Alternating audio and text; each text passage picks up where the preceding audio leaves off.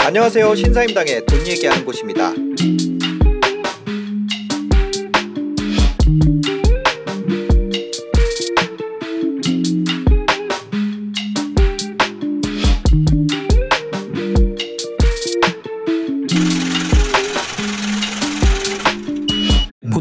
기사들 보면 그런 이야기들이 많이 나오잖아요. 네. 어, 시중의 통화량, 시중 이동성은 계속 늘어나고 음. 시중 이동성이 늘어나면서 부동산 가격은 올라갈 수밖에 없다. 어 그런 얘기 많이? 들었어요. 네. 저 역시도 굉장히 많이 들었고, 음. 근데 이런 걸 데이터적인 관점에서 네. 백데이터를 보여주신 분은 제가 한 번도 본 적이 음, 없거든요. 근데 그래서 이제 제가 궁금해서. 궁금해서 네. 제가 데이터를 직접 만들었습니다. 음. 네. 근데 어요 이제 파란색 선이 뭐냐면 네. 시중의 통화량이에요. 네 통화량. M2 통화량. 네. 그래서 M2 통화량이 꾸준하게 우상향을 하시는 것을 보실 수가 있고요. 네. 최근에 코로나 이후에 좀 더 요게 그래프가 좀 더 가팔라졌죠. 네. 그래서 통화량이 꾸준하게 늘어가면서 아파트 가격이 올라가는 거는 음. 정상이에요. 네. 그리고 시중의 통화량이 앞으로도 인구가 줄어들더라도 늘어날 가능성이 아주 많거든요. 음. 그렇기 때문에 시중의 통화량이 늘어나는 한 부동산은 꾸준하게 우상향할 가능성이 아주 많습니다. 네. 그렇기 때문에 여러 가지 투자들이 있지만 가장 좋은 투자가 부동산 투자고요. 음. 그리고 중장기적으로 부동산에 묻어두면 돈 된다, 돈 벌 수 있다라고 하는 얘기가 또 그런 측면이고요. 네네. 자, 그런데 그러함에도 불구하고 어, 십몇 년마다 한 번씩 부동산 시장이 큰 하락을 해요. 네. 네. 그래서 요게 이제 보시면 어, 시중의 M2 총화량과 요게 이제 아파트 시가총액이거든요. 대한민국 아파트 전체 아파트 시가총액. 보시는 것처럼 꾸준하게 서로 오르락 내리락 하면서 계속 꾸준하게 계속 올라가요, 같이. 네 네. 그런데 최근에 이제 보시면 2019년 이후 들어서면서부터는 음. 통화량이 올라가는 속- 속도보다 아파트가 올라가는 속도가 엄청나죠. 네. 예. 그 비율을 나타내는 게 요 뒤에 막대 그래프거든요. 어. 예. 그리고 어 2000년대 초반 2003년 4년 이때는 네. 총화량이 이 파란색 그래프보다 아파트 시가총액이 작았어요. 즉 네. 이때는 아파트가 저평가 음. 그리고 아파트 시가총액의 대다수를 차지하는 게 수도권이잖아요. 네. 그래서 이 데이터는 수도권 데이터하고 아주 잘 맞고요. 어허. 그래서 어 수도권 아파트가 굉장히 저평가된 시기였었고 네. 요 빨간불이 들어왔을 때가 2007년이었거든요. 네네. 이때가 통화량 대비해서 아파트가 22% 정도 더 많았어요. 음. 그러니까 대략 22% 정도 거품이 있었던 시기였었고요. 네. 그리고 수도권 아파트는 금융이 터지고 나서 음. 2013년까지 하락을 했습니다. 네. 그리고 이 거품이 빠지는 데는 2007년부터 해가지고 2013년까지 대략 한 6년 정도, 7년 네. 정도의 시간이 이제 걸렸었고요. 네네. 네. 그리고 통화량보다 이 아파트 시가총액이 작았던 시기가 2013년부터 2015년까지. 음. 그러니까 이때가 사실은 수도권 아파트 사기 너무 좋았던 시기였던 거죠. 네. 그리고 지금은 다시 올라가서 이렇게 어마무시한 거품이 있고 네. 지금 몇 퍼센트의 거품이냐면 어, 올해 6월 달 기준으로 음. 42% 정도가 시가총 그러니까 어허. 전체 통화량보다 네. 아파트 시가총액이 42%나 많은 거예요. 네. 역사상 최고점 이고요. 네. 거품도 가장 많고 그럼 얘가 과거에도 지금 이 22, 22% 23%의 거품을 빼는데 네. 6년 7년의 시간이 걸렸는데 네, 네. 지금 42%의 거품이 있다라면 이거가 빠지는데도 한 6년 7년 정도 걸릴 수 있다는 얘기고요. 어. 그 이상이 걸릴 수도 있고요. 네. 그리고 어 보시는 것처럼 때로는 통화량 밑으로 떨어져요. 십몇 년마다 한 번씩. 이때가 저로의 매수 찬스인데 음. 네. 지금 어때요? 통화량보다 밑으로 빠지려면 지금 아파트 시가총액 얼마가 더 떨어져야 되냐면 42%가 더 떨어져야 돼요. 네. 이것이 의미하는 바는 뭐냐면 샤오이 6, 7년 동안 어. 서울이나 수도권 시가총액이 큰 이 지역의 아파트 가격이 네. 40에서 50% 하락할 수도 있다라고 음. 저희가 예, 짐작해 볼 수 있는 거죠. 반대로 통화량이 40에서 42% 증가할 가능성은 없나요? 아, 그러면 너무 좋죠. 어. 네, 네, 그러면 너무 좋은데 어. 네, 코로나 때문에 지금 네. 어, 예. 네. 그리고 이제 또 문제가 네. 이제 통화량뿐만이 아니라 음. 제가 이제 어 조금 이제 어떤 어느 정도 이제 고점의 시그널 그리고 이제 이번에 어떤 하락세가 정말 만만치 않겠다라고 네. 판단하는 이유는 바로 어 심각한 가계 부채와 기업 부채입니다. 아하. 그래서 어 최근에 이제 정부의 이런 어떤 대출 정책들을 보면 조금 네. 무리할 정도로 너무 긴박하게 지금 갑자기 맞아요, 맞아요. 네. 옥죄고 있잖아요. 옥죄고 있거든요. 네, 네. 그럼 이거의 근거 왜 도대체 그러냐라는 거죠. 왜 네. 갑자기 이렇게 어. 네. 너무나도 급격하게 그리고 이런 부분들이 지금 부동산 시장에 을 급격하게 지금 분위기를 지금 바꾸고 있는 거거든요. 네 네 네. 어, 근데 그 이면에는 뭐냐? 어. 역사상 최대의 가계부채 비율이 있는 거죠. 아, 가계부채. 예, 가계부채, 기업부채 지금 둘 다 100%를 넘어섰거든요. GDP 네네. 대비해서. 네네. 그리고 기업 부채가 100%를 넘어섰을 때가 IMF 때 과거에 처음 있었던 게 IMF 직전에 네. 그때가 100%를 넘어섰었고 어. IMF 사태가 발생을 했었고 근데 그때는 개인 부채는 정말로 낮았어요. 네. 예, 60%도 안 됐거든요. 어허. 근데 지금은 개인 부채도 100% 넘었고 네. 기업 부채도 100%를 넘었어요. 네네. 역사상 최악의 지금 이런 부채가 있는 상황 하에 음. 금리가 어때요?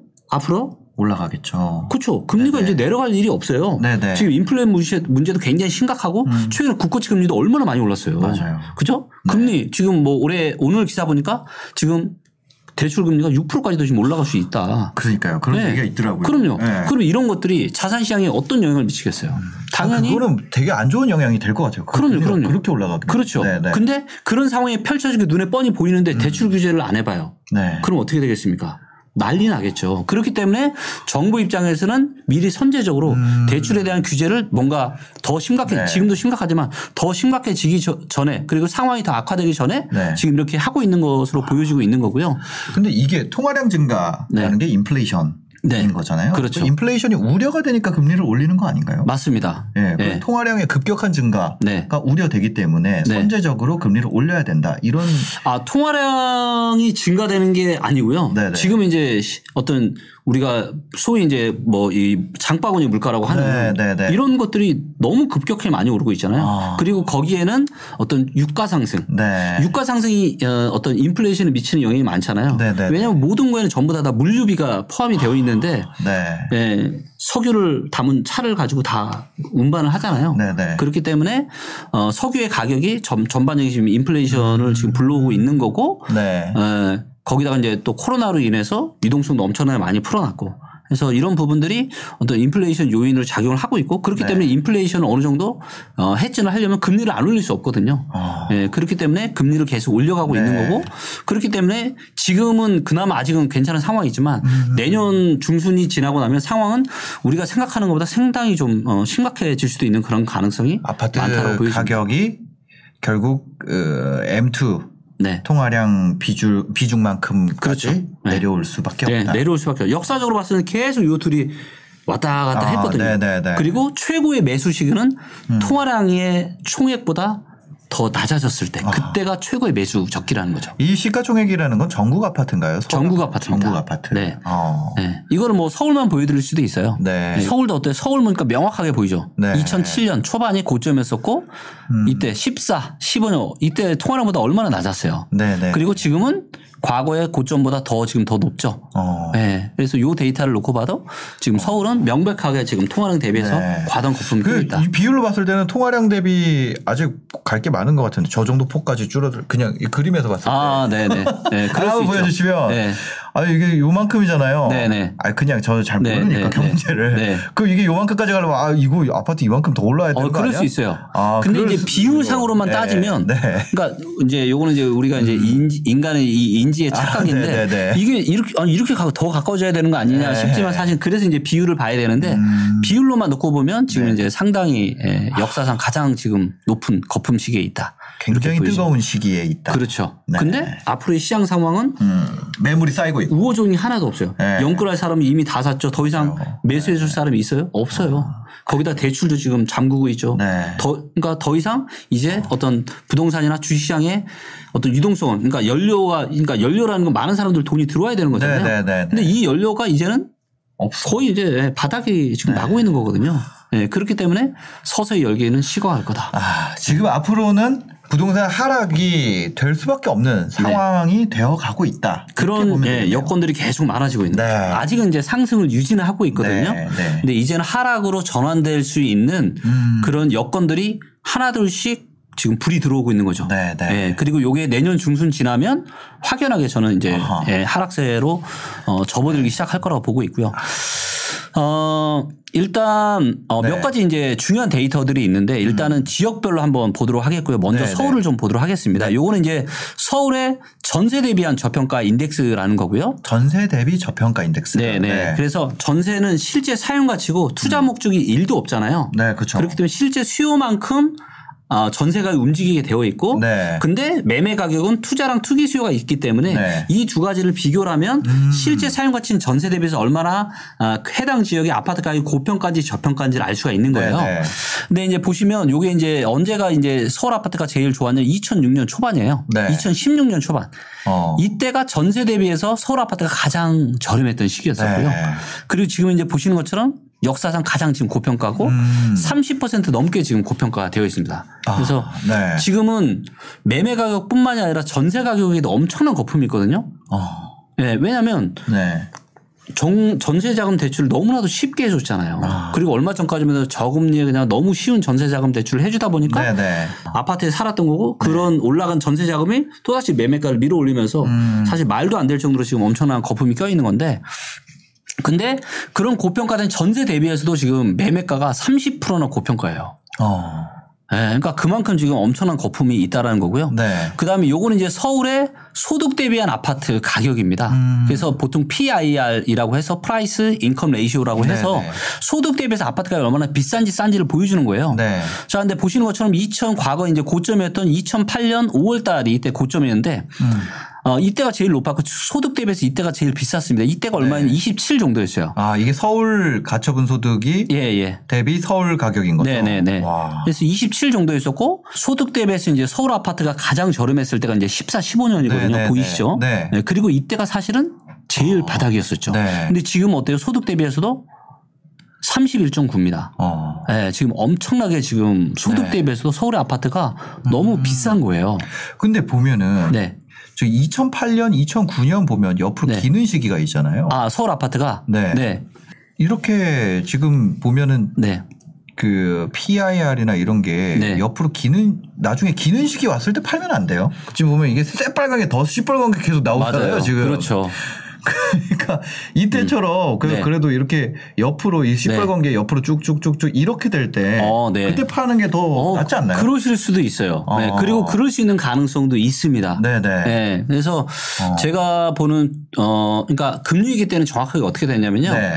네. 어, 서울의 고가 아파트는 이미 2007년 초반에 고점을 찍었어요. 음. 네, 그러니까 금융위기 터지기 전부터 네. 이미 서울의 고가 아파트는 그때 고점을 찍었어요. 네네네. 근데 서울의 중저가 아파트, 어. 그 노도강이라든지 네. 경기도 외곽이라든지 음. 인천이 2008년 초중반까지 계속 올랐던 거고요. 네네. 그리고 금리가 터지면서 급격하게 매매 전세가가 급격히 떨어졌고, 네. 근데 경기 부양을 또 엄청나게 했잖아요. 네. 그래서 2009년에 다시 또 올라갔어요. 어. 그랬다가 2010년서부터는 계속 빠진 거예요. 네. 그래서 어 정확하게는 한번 내렸다가 다시 쌍봉 비슷하게 찍고 내려온 거죠. 음. 그래서 이번에도 그럴 수 있는 가능성이 있어요. 네네. 그래서 이번에 만약에 뭔가 경기 충격이 오면 또다시 경, 정부는 경기 부양책을 펼칠 거고 네. 다시 한번 아파트 가격 한번 올라갔다 어. 그 다음부터 떨어질 가능성도 있는데 네네. 근데 이제 문제는 뭐냐면 그러니까 아, 예상해서 파는 게좀 네.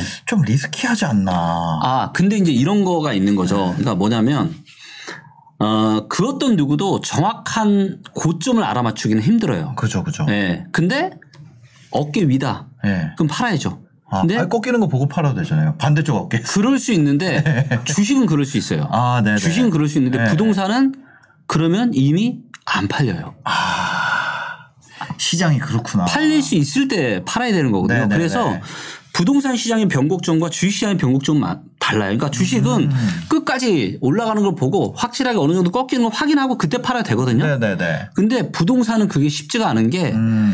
이게 이게 항공모함이잖아요. 한 번 방향을 틀면 네. 그래서 분위기가 안 좋아지면 네. 팔고 싶어도 안 팔려요, 잘. 사는 사람이 잘 없다. 예. 예. 예. 왜냐하면 연끌 거래량이 터지고 난 다음에는 이제 더 이상 여력이 있는 사람이 없거든요. 네네. 그래서 그거는 운에 맡기는. 물론 운 좋으면 팔릴 수도 있죠. 어. 근데 운 나쁘면 네. 계속 들고 가야 되는 거예요. 아.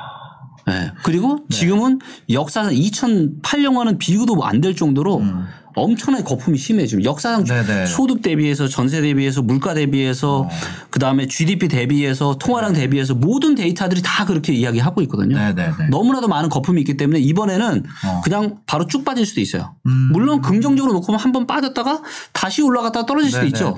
근데 어 과연 그러니까 저 같은 경우는 굉장히 이제 보수적인 투자자다 보니까 네네. 저는 이제 그런 리스크를 안기가 싫은 거죠. 음, 네. 하락장에서 네, 네. 안 팔리는 리스크. 네, 네. 자, 그 다음에 네. 훨씬 더 심각한 데이터가 이제 주택 구매력 지수 데이터라고 하는 게 있는데 네네. 어 이거는 뭐냐면 여기에는 뭐가 들어가냐면 주택 담보 대출 금리 음. 그 다음에 사람들의 소득, 그 다음에 네. 아파트 가격이 들어가 있어요. 네네. 그래서 중간 정도의 소득을 가진 사람이 어 대출을 끌어다가 집을 샀을 때 이게 얼마나 부담스러운지 부담스럽지 않은지를 보여줘요. 음. 그래서 얘가 녹색 불일수록 저평가예요. 아하. 그다음에 빨간색 불이 들어올수록 고평가입니다. 네네. 그래서 보시는 것처럼 2008년에 어땠어요? 빨간 불이 들어오면서 엄청 빨개졌어요. 예, 네. 지금 사람들의 소득이나 세득에 소득에 비해서 대출 끌어다가 집 사는 게 상당히 부담스럽다라고 이야기하고 있었고 네네. 금리가 지금보다 훨씬 더 높았던 2014, 15년에는 어땠어요? 어, 살 여력이 있게 나오는. 너무 좋았죠. 네. 네. 근데 이제 많은 분들이 그냥 대출 금리가 싸니까 뭐 그거는 이제 코끼리라고 하는 부동산 시장 코끼리 코만 가지고 판단하는 건 똑같고요. 주택 구매력 지수 데이터가 상당히 정확한 데이터인데 주택 구매력 지수 데이터도 14, 15년이 너무 저렴했다. 네. 근데 지금 어때요? 어, 지금 역사상? 최악이에요. 네. 근데 이 데이터가 2분기 데이터거든요. 어, 자, 근데 금리 어떻게 돼요? 올라가겠죠. 지금 이제 이미 네네. 금리 인상 시작됐고 주택담보대출 계속 올라가죠. 네네. 그럼 얘는 이미 최신 데이터를 보면 어떻겠어요? 어, 거의 살 수 없는 상황이 네. 훨씬 더 안 좋은 거죠. 네. 네. 즉 역사상 최악의 거품이 있다라고 지금 주택 구매력 지수조차도 이야기하고 있고요. 음. 네. 또다 그러니까 또 또 이런 얘기를 하시는 분들이 아니 한국만 오른 게 아니라 음. 코로나 이후에 전 세계적으로 부동산 가격이 다 오른 거 아니냐 네네. 이런 얘기 하죠. 어, 네. 그렇죠? 그렇, 더라고요 네, 실제로도. 네. 그 얘기도 맞아요. 음. 그런데 그 데이터를 또 비교한 데이터들이 있는데 네. 그걸 보면 다른 나라들 그러니까 주요 국가들이 한 이 정도 이렇게 올랐다라면 네. 한국만 이렇게 올랐어요. 어. 그러니까 다른 주요 국가들이 오른 것보다 훨씬 더 많이 올랐다는 거죠. 네. 소득 대비해서. 네. 그래서 어, 한국에 어, 전 세계적으로 부동산 거품이 많이 껴 있고 이런 것들이 지금 중국에서부터 헝다 지금 문제 됐고 네. 그 다음에 미국도 최근에 기사를 보면 진로우라고 해서 어. 미국에서 가장 큰 그 프로테크 회사가 네. 있어요. 네, 네. 근데 이 회사가 어떤 일을 했냐면 헌집 사다가 수리해서 음. 비싸게 팔고 네, 네. 부동산 시장이 좋을 때는 이런 것들이 어때요? 어, 잘 됐겠죠. 되죠. 예. 네. 그래서 엄청난 돈을 벌었는데 음. 최근에 엄청난 지금 손해를 본 거예요. 어. 그래서 주가도 최근에 계속 떨어지고 있고 네. 어제 어젠가 그저께만 해도 하루에 10% 넘게 떨어졌었거든요. 네네. 지금 뭔가 전 세계 부동산 시장에 조금씩 이상 신호들이 나타나고 있다는 아하. 거예요. 중국에서도 조금씩 네. 나타나고 있고 그 다음에 어, 미국에서도 심지어 는 미국조차도 지금 이런 그러니까요. 징후들이 나타나고 있고 어. 근데 한국은 거품이 다른 주요 국가들에 비해서 굉장히 심해요. 네. 거기다가 부채 비율은 전 세계에서 가장 높은 수준이거든요. 네네. 네. 그러니까 그러면 주택이 오른 이유는 뭔가요? 아, 음, 기본적으로 주택은 몰라요. 왜? 통화량이 증가하면서. 네. 어. 근데 거기에 뭐가 가세가 되냐면 네. 사람들의 탐욕 심리 가 아. 가미가 되는 거죠. 그러면서 네. 거기다가 어, 코로나 이제 유동성 때문에 유동성이 확 풀리면서 음. 부동산 시장과 주식 시장에 그냥 불이 그냥 확 그냥 붙여버린 거고 네. 그리고 작년 연말에 작년 가을에 정부에서 임대차 3법을 했잖아요. 음. 네. 임대차 3법을 하니까 어, 임대차 기간이 2년에서 4년으로 대폭 늘어나면서 집주인들이 4년치를 한꺼번에 올려받겠다고 하면서 어. 전세 가격이 완전 급등하니까 이 급등한 전세 가격이 또다시 매매가를 더 밀어 올려버린 거예요. 음. 그러다 보니까 사실 말도 안 될 정도로 네. 너무나도 많이 올랐던 거죠. 원래는 어 그만큼 아, 그 전에 전세 상황은 좀 좋았잖아요. 그렇죠. 좀- 원래는 네. 이렇게까지는 어. 오르면 안 됐어요. 근데 이제 정- 네. 임대차 3법이 결정적으로 이제 어. 이렇게까지 밀어 올리게 된 큰 요인이죠. 근데 그러면 네. 그 중에 이제 심리랑 유동성이 없어지기 때문에 네. 임대차 3법 영향도 네. 이제 시간이 지나면서 그렇죠. 이거 단기 이슈라는 거죠 임대차 3법. 그렇죠, 그렇죠. 어. 그리고 이제 그 아까 이제 전세 수급 데이터나 전세 매물을 보여드렸지만 네. 전세 매물도 지금 계속 늘어나고 있어요. 아 그거 임대차 3법 쇼크로 전세 매물이 쫙 줄었었지만 줄었는데 최근에 다시 늘고 있다는 네. 다시 늘고 있다. 네. 어. 자 매물은 늘고 그러니까 수요는 아까 수급 데이터를 보시면 네. 공급은 늘어나는데 수요는 줄어들고 있어요. 네, 네. 전세를 찾는 사람은 줄어드는데 전세 매물이 많아지고 있어요. 그럼 네. 전세가 어떻게 될까요? 아, 올라 아, 조화가 네, 예, 네. 계속 지금처럼 이렇게 네네. 엄청난 강세를 띠기 쉽지 않겠죠. 네, 올라가기 어렵겠죠. 예. 네. 그런데 사람들의 호주머니 사정은 계속 안 좋아지고 안 있고, 좋아지고 있고. 담보대출 금리 올라가고 있고 네. 근데 어 진짜 이제 심각한 건 내년부터 발생할 거라고 저는 음. 보고 있는데 내년 어느 즈음부터 그러니까 대출에 대한 이런 부채 문제를 심각하게 생각하지 않으시는 분들이 있는데 네. 저도 동의해요. 어. 부채가 꼭 나쁜 건 아니에요. 네네. 특히나 작년이나 올해 초중반처럼 자산 시장이 올라갈 때 네. 부채가 늘어나는 건 좋은 거죠. 음. 왜? 부채가 늘어나는 속도보다 자산이 늘어나는 속도가 더 빠르니까 네. 전혀 문제가 안 되는 거예요. 음. 근데 이런 막대한 부채 문제가 저는 내년 중순 이후로부터 터지기 시작할 거라고 네. 보는데 자, 부채는 어떻게 보면 지금 대한민국 역사상 최고로 지금 목에 차 있어요. 네. 근데 자산이 올라가니까 괜찮아요. 네. 근데 만약 자산 시장이 떨어지면 어떻게 될까요? 어, 만기 주식- 연장이 안 되죠. 그러면 대출이. 그렇죠. 예. 네. 그러면 주식 시장이 떨어지고 음. 부동산 시장이 떨어진다. 근데 부채 문제가 있다. 네. 그러면 정말 심각한 문제가 발생할 수 만기 연장이 있는 거죠. 그때보다 만약 대출 여건이 악화되면은 만기 네. 연장이 안 되는 거죠. 그렇죠. 예. 네. 지금 뭐 이제 뭐- 어쩔 수 없이 팔아야죠. 맞아요. 최근에 보니까 지금 카드론까지 지금 막아버려가지고 네. 서민들은 이제 마지막 보루가 카드론이었는데, 음. 예, 그래서 이제 서민들이 지금 사금융 쪽으로 지금 많이 몰리고 있다라고 이야기를 하더라고요. 그 상승에 대해서 네. 공급 부족의 문제를 네. 얘기하는 경우도 많이 있잖아요. 맞아요. 그럼 이 문제 같은 경우는 네. 사실 단기간에 해결하기 어려운 문제가 아닌가 예, 하는 생각. 해결하기 어렵습니다. 네. 특히나 서울만 놓고 보면 음. 공급이 작은 게 맞아요. 네. 네, 근데 서울은 서울만 보면 안 되죠. 음. 왜냐하면 서울은 서울과 수도권은 광역 교통만으로 다 얽히설키 얽혀 있잖아요. 네, 네. 네, 그리고 서울에 직장이 있어도 수도권, 경기도나 인천에 집 사시는 분들도 많고. 많죠. 그래서 수도권 전체의 음. 입주 물량 데이터를 봐야 돼요. 네. 이제 이게 우리가 뭐냐면 어, 참 이거는 전문가들도 저지르기 쉬운 오류인데 네. 어, 입주 물량이 작으면 상승하고 음. 입주 물량이 많으면 떨어진다. 언뜻 들어보면 어때요? 어 맞는 거. 언뜻 들어보면 맞죠. 네. 근데 실제로는 안 맞아요. 어. 자, 이걸 제가 데이터로 증명을 제가 해드릴게요. 네. 수도권만 먼저 보겠습니다. 네. 음, 특히나 수도권이 안 맞아요. 수도권이.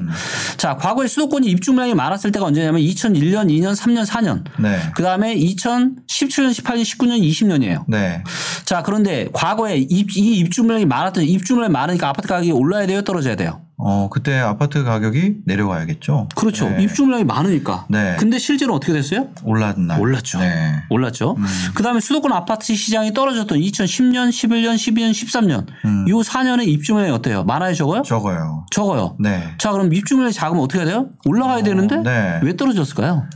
그러니까요. 이게 근데 이 사이트 말고 네. 그 리치고 말고 지인에 보면은 누적 입주 물량 네. 그거를 보면 좀 맞는 것 같더라고요. 음. 그 네. 네. 그건 뭐 데이터를 어떻게 네네. 해서 이제 보기 나름인데. 네네. 자, 이제 또 보시면 어, 17년, 18년, 19년 어때요? 입주량 많았죠. 네. 그리고 이때 정말 많이 나왔던 기사가 뭐냐면 수도권의 본격적인 입주 폭탄이 떨어지고 음. 정부가 규제하니까 아파트 가격이 오르지 못합니다라고 부동산 전문가의 80%가 그렇게 이야기했습니다. 맞아요, 맞아요. 근데 실제로는 어떻게. 됐어요? 실제로는 더 올랐죠. 올랐잖아요. 네네. 어, 이 입주 물량 가지고 하나를 판단하는 건 매우 오류고요. 자, 네. 수도권만 했는데 지금 2022년, 23년, 24년 입주 물량이 어때요? 어. 과거 대세 하락기보다 많아요, 적어요? 어 그때보다 훨씬 많네요. 그때보다 많아요. 네, 훨씬 좋은 상황이네. 네, 많아요. 근데 서울만 볼게요. 음. 서울만. 서울만 보니까 어때요? 작죠. 어, 네. 작죠. 근데 과거에 서울 대세 하락기 때도 작았어요? 많았어요? 작았어요. 물론 이때보다는 좀더 예, 작아요. 예. 네. 하지만 서울의 입주 물량이 작다. 그래서 수도권 아파트가 앞으로 3년 산이 계속 올라간다라고 이야기하는 건 네. 금리가 낮으니까 아파트 가격이 계속 더 올라갑니다라고 이야기하는 거랑 똑같아요. 네. 네. 이거는 너무 단편적이다. 그렇죠. 너무 맥락적 사고를 못 하는 거죠. 음. 네, 네. 아, 지금은 입주 물량이 좀 부족하더라도 전반적인 여건이 더 안 좋은 여건들 본질적인 가치가 훨씬 더 중요하다라는 거죠. 음. 그리고 본질적인 가치랑 그다음에 네. 연끌 거래량이 언제 터졌냐. 어. 예, 이런 것들이 굉장히 네. 중요한 지표인 거죠. 예. 네. 그럼 지금 현재로 봤을 때는 네. 어, 굉장히 하락할 가능성이 높아져 있는 국면이다. 네. 아. 예. 분위기가 지금 싸하게 바뀌고 있는 거죠. 음. 그리고 이런 징조들을 그러니까 네. 우리가 계절이 바뀔 때도 네. 뭐 갑자기 여름에서 갑자기 겨울로 바뀌지 않잖아요. 맞아요. 그렇진 않죠. 징조들이 하나둘씩 나, 나타나면서 음. 서서히 추워지는데 추워지는 중간에 또 가끔씩은 또 따뜻한 날이 나타나요. 맞아요, 맞아요. 그래서 어 뭐야 다시 여름 오는 거 아니야? 이럴 수도 어, 있지만 네. 대세는 뭐다?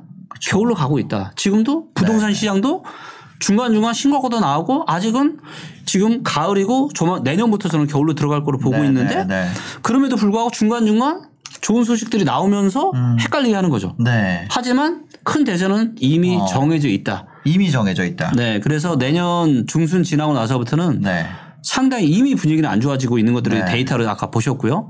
내년 중순 지나고 나서부터는 이제 상당히 좀 심각한 그런 이야기들이 아마 나올 거라고 보고 있습니다. 뭐 예를 들어서 이제 임대차 사 3법에 지금 4년 보장인데 네. 이거를 4 플러스 4 8년으로 보장한다거나 네. 이런 방향도 나올 네. 수 있잖아요. 어, 그럴 수 있죠. 또 네. 뭐 내년에 또 선거가 있기 때문에 네, 네. 당연히 또 어떤 표를 또 어, 해야 되기 때문에 우호적인 정책이 나올 수 있지만 네. 그럼에도 불구하고 그거는 음. 계절이 가을에서 여름에서 겨울로 바뀌는 중간에 잠깐 맞아요. 며칠 따뜻한 거다. 아, 그, 네. 그 정책은 일시적일 수밖에 없지만 시장이 이미 꺾였다. 그렇죠. 네. 그리고 이제 부동산이 정말로 중요한 이유는 뭐냐면 네. 인생에서 가장 비싼 구매 의사 결정이잖아요. 맞아요. 네. 그리고 사실 뭐 연봉 뭐 5천 받나 1억 받나 음. 제가 보기에는 큰 차이 없어요. 그렇게 해서 내가 10년 동안 자산 모아도 별로 차이 크게 나지 않습니다. 어. 하지만 내가 내 집을 언제 살 거냐, 어디에 살 거냐 이 의사 결정 하나가요. 음. 개인의 삶에 미치는 영향이 너무나도 커요. 그쵸, 그쵸. 너무나도 커요. 네. 그런 그리고 지금 명백한 데이터상 음. 지난 15년, 20년 중에 가장 비싼 국면이에요. 네. 물론 더 비싸질 수도 있겠죠. 네. 근데 사시더라도 지금 역사상 가장 비싼 건 알고 사시다라는 거죠. 그리고 만약에 이런 흐름들이 바뀌게 되면 역사상 가장 많이 음. 떨어질 수도 있다. 물론 이제 이런 여러 가지 데이터들이 2000년대 초반 이후에 공개가 됐기 때문에 뭐 IMF랑 비교하기는 쉽지 않겠지만 네. 금리 위기의 하락보다는 훨씬 더 깊고 아플 거라고 네. 데이터는 이야기하고 있습니다. 어, 그 아픈 국면에 오히려 사야 되고 그렇죠. 어, 지금처럼 환호하는 국면에는 좀 피해야 되고. 그러니까 모든 투자의 대가들이 이야기하고 있잖아요. 네. 대중들이 사고 싶어서 안달할 때 고수들은 팔고 네. 대중들이 못 팔아서 안달할 때 나는 조용히 산다. 네. 예, 이게 정말 투자의 가장 기본 중에 기본이거든요. 음. 예, 근데 지금은 어, 주식 바로 불과 얼마 전까지만 해도 주식 네. 못 사서 안달했고 부동산 못 사서 안달했고 그다음에 네. 주식 투자에서 돈 안 본 사람이 없고 부동산 투자 돈 안 본 사람이 없어요. 네. 예. 근데 이제는 역사는 대중들의 탐욕과 공포는 계속 반복이 되고 조금 더 지나면 이제는 네. 예, 고통의 이런 시기가 이제는 예, 머지 서서히, 않았다. 아. 예, 머지 않았다. 네. 이 시기에 어, 추가로 살수 있는 총알이 없다면 네. 팔아서 총알을 마련을 해놔야겠네요. 그렇죠. 그러니까 어, 특정 네. 자산의 쏠림 현상은 이제는 하지 마셔야 된다는 거죠. 그래서 지금은 만약에 대출이 많다. 그럼 앞으로 금리가 올라갈 게 눈에 뻔히 보이니까 음. 네. 대출을 줄이시고요. 음, 근데 그게 나는 뭐 집이 여러 채야. 음, 근데 대출이 있어요. 그러면 세금이 있더라도 팔아서라도 대출을 갚으셔야죠. 어. 그리고 현금을 좀 준비를 해 놓으시고 그다음에 위기를 대비해서 위기 때 또 올라가는 자산이 있잖아요. 네네. 대표적인 자산이 달러고 음. 그렇기 때문에 달러도 어, 앞으로 한 6개월 정도 계속 꾸준하게 좀 사놓으시고 네. 대출 좀 부담스러운 거 상환 하시고 현금 가지고 있다가 음, 예, 뭔가 쓰나미가 오고 좋은 기회가 오면 그때 이제 음. 사시는 게 이제 훨씬 더 좋을 거라고 보고 있습니다. 아, 지금은 좀 달러나 현금을 네. 확보해야 될 시기다. 네. 어, 알겠습니다. 지금 만약에 내가 현금이 없는 상황이라면 네. 팔아서라도 팔아서라도 어느 정도 현금을 확보를 해야 된다. 그렇죠. 그러니까 돈이라는 거는 네.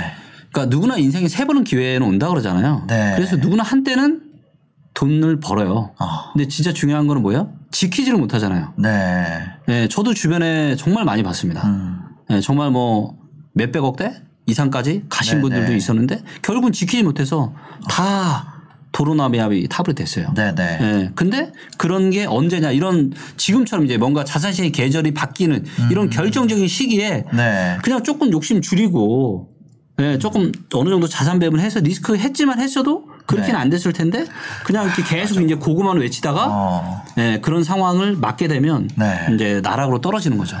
지금 막 영끌에서 달려가는 시기는 확실히 아닌 것 같아요. 그럼요. 네. 그러니까 전반적인 환경도 음. 얘기하신 것처럼 그렇지만 네.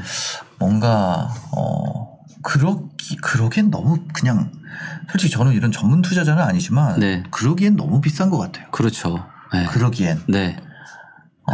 이제 서서히 사람들이 네. 눈을 뜨고 있죠. 이제 정신 차리는 거죠. 서서히 아마 내년 정도 되면은 네. 네, 많은 분들이 아 내가 뭐에 좀 홀렸나. 너무 네. 비싸요. 네, 너무 비싸죠. 그러니까 그 상 그러니까 상식적으로 생각되는 가격보다 더 네. 비싸요. 맞아요. 그러니까 그러니까 그냥 그냥 비싼 정도가 아니라 터무니없이 비싸요. 근데 네. 이거는 있어요. 제가 이제 하나 말씀드리고 싶은 게 제가 이제 대세 하락이 올 거라고 이야기를 했지만 네. 음, 개인적으로 이제 어 지금 여러 가지 데이터들을 보면 사람들의 소득이 계속 양극화가 되고 있어요. 네. 예. 어, 양- 버는 사람은 더 벌고 예. 어. 훨씬 더 심해지고 있어요. 네. 음. 그리고 아주 소수 소수의 사람들은 엄청난 기회를 잡아서 슈퍼리치들이 돼가고 있어요. 네, 네. 그래서 이런 분들이 음. 관심을 가질 만한 부동산은 네. 하방 경직성이 상당히 강할 거예요. 아, 네. 아, 아까 그 구매 가능 지수나 이거를 네. 지금은 지수화돼 있지만 이거를 나눠서 그렇죠. 나눠서. 어. 네. 어. 네, 좀더 더 세분화돼서 쪼개면 네. 근데 지금은 중산층 미만으로는 갈수록 소득도 없고 일도 없고 네. 힘들어지고 있거든요. 어. 예. 근데 이제 슈퍼 리치들이 돼가는 분들 어떤 네. 시대의 큰 트렌드를 잘 음. 타서 이렇게 이런 분들이 이런 분들도 굉장히 많거든요. 네, 네. 이러면 진짜 뭐 현금 그냥 아파트 뭐 몇십억짜리 턱턱 이렇게 뉴스 사실 나오고 하잖아요. 네. 예. 근데 이런 분들이 선호할 만한 지역의 음. 그런 초고급 아파트들은 네, 네. 상대적으로 하방 경직성이 상당히 저는 강할 거라고 보고 있고 음. 근데 아마 충격이 오면 조금 충격은 받겠지만 상대적으로 떨어지는 것도 보통의 아파트가 뭐 한 3, 40% 떨어진다라면 음. 이런 아파트는 하방 경직성이 굉장히 강할 거예요. 어. 그리고 혹시라도 아직 좀 돈은 있는데 내 집 마련 못 하시는 음. 그런 분들이라면 그런 충격파가 왔을 때 앞으로 1년에서 2년 사이에 왔을 때 그때 매수하시는 거는 네. 저는 괜찮은 방법인 것 같아요. 네. 완전 초장기로 보면은 상승하기 때문에 네네. 네. 그리고 이제 네. 어떻게 보면 이제는 내가 사는데 내가 사는 아파트가 음. 어떤 나의 신분을 이제 어느 정도 이야기하는 시대가 돼버렸잖아요. 네, 네. 예, 예. 그리고 양극화 갈수록 심해지기 때문에 음. 네. 알겠습니다. 지금 어, 이런 양극화 시기에는 어쩌면 어쩌면요. 그냥 그 전에 되게 인기 있었던 네. 우리 국평이라 그러잖아요. 네. 30평대 아파트들에 그럼 얘기하신 것처럼 보면 완전 극, 극대값만 있고 극소값만 있는 네. 상황이면 그 중간이 좀 타격을 받을 수도 있겠다. 그렇죠. 그런 생각도 중간이랑 밑에도 엄청난 타격을 받을 거예요. 네. 그리고 이미 이제 조금 시장이 안 좋아지고 있는 게 음. 그러니까 어 워렌 버핏이 그런 얘기 했잖아요.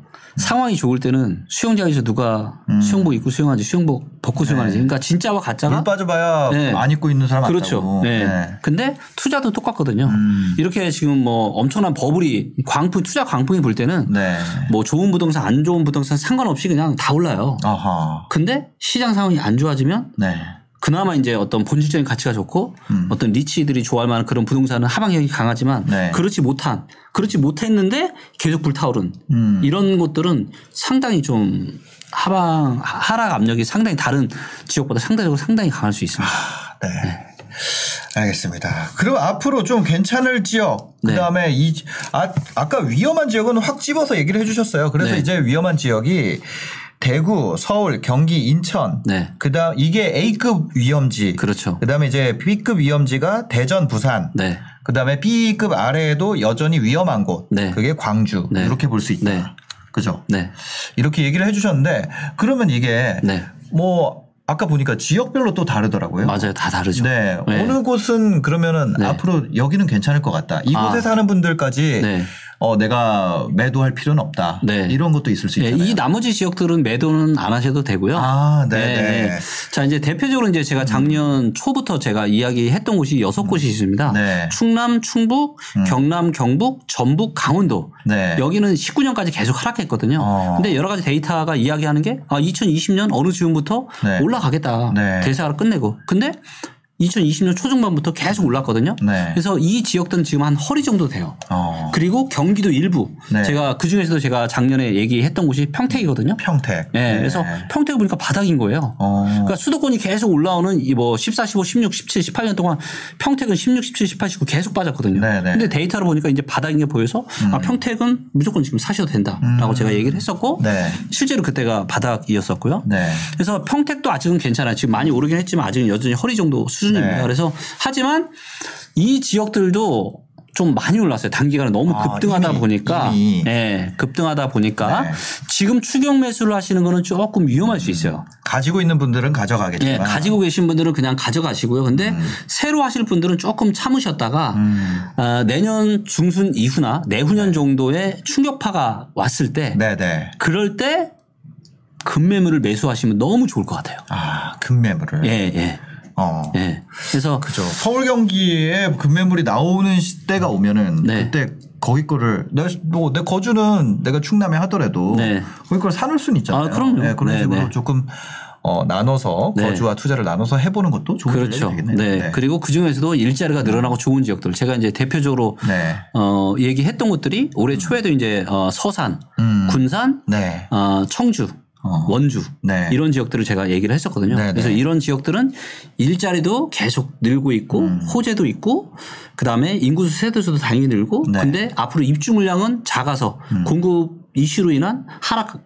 에 대한 리스크는 매우 작고 네. 미분양도 줄어들고 있고 음. 그래서 이런 요인들이 다 좋은 대- 지역들이라서 네. 제가 말씀을 드렸고 근데 그런 지역들이 다 올랐거든요. 네, 네. 그래서 지금 이제 그러니까 제가 이제 아 매수해도 좋습니다라고 하는 거는 저는 언제 하냐 데이터가 언제 하냐면 무릎 밑에서 어. 그러니까 그럼 지금은 매수해도 좋은 지역은 안 남아 있다는 없어요. 거죠. 지금은 무릎 밑에 지역이 없습니다. 아 남아 있는 지역이 없다. 남아 있는 지역도 이제 허리 정도 있는 거죠. 네. 허리. 네. 알겠습니다. 지금 현재 어, 상황이 네. 그렇다. 네. 알겠습니다. 오늘 또 김기현 대표님이랑 어 이제는 서울 경기 지역 하락에 임박했다 에 대한 이야기 그리고 실제로 시장 분위기도 많이 변화하고 있고 네. 매물이 쌓이고 있고 네. 어 그게 뭐 매매 매물, 매물뿐만이 아니라 전세 매물 그렇죠. 매물이 쌓이고 있는 가운데 네. 거래량이 어, 낮다는 점 네. 이거는 어, 그냥 넘어갈 만한 사안은 아니다. 지금 네. 주목해야 되는 부분이다. 이렇게 네, 얘기를 맞습니다. 해주셨습니다. 네. 오늘 또 바쁘신데 시간 내주셔서 감사합니다. 네, 고맙습니다. 네, 영상 보시고 도움이 되셨으면요. 구독과 좋아요, 댓글까지 부탁드리겠습니다. 영상 봐주셔서 감사합니다. 행복한 하루 되세요.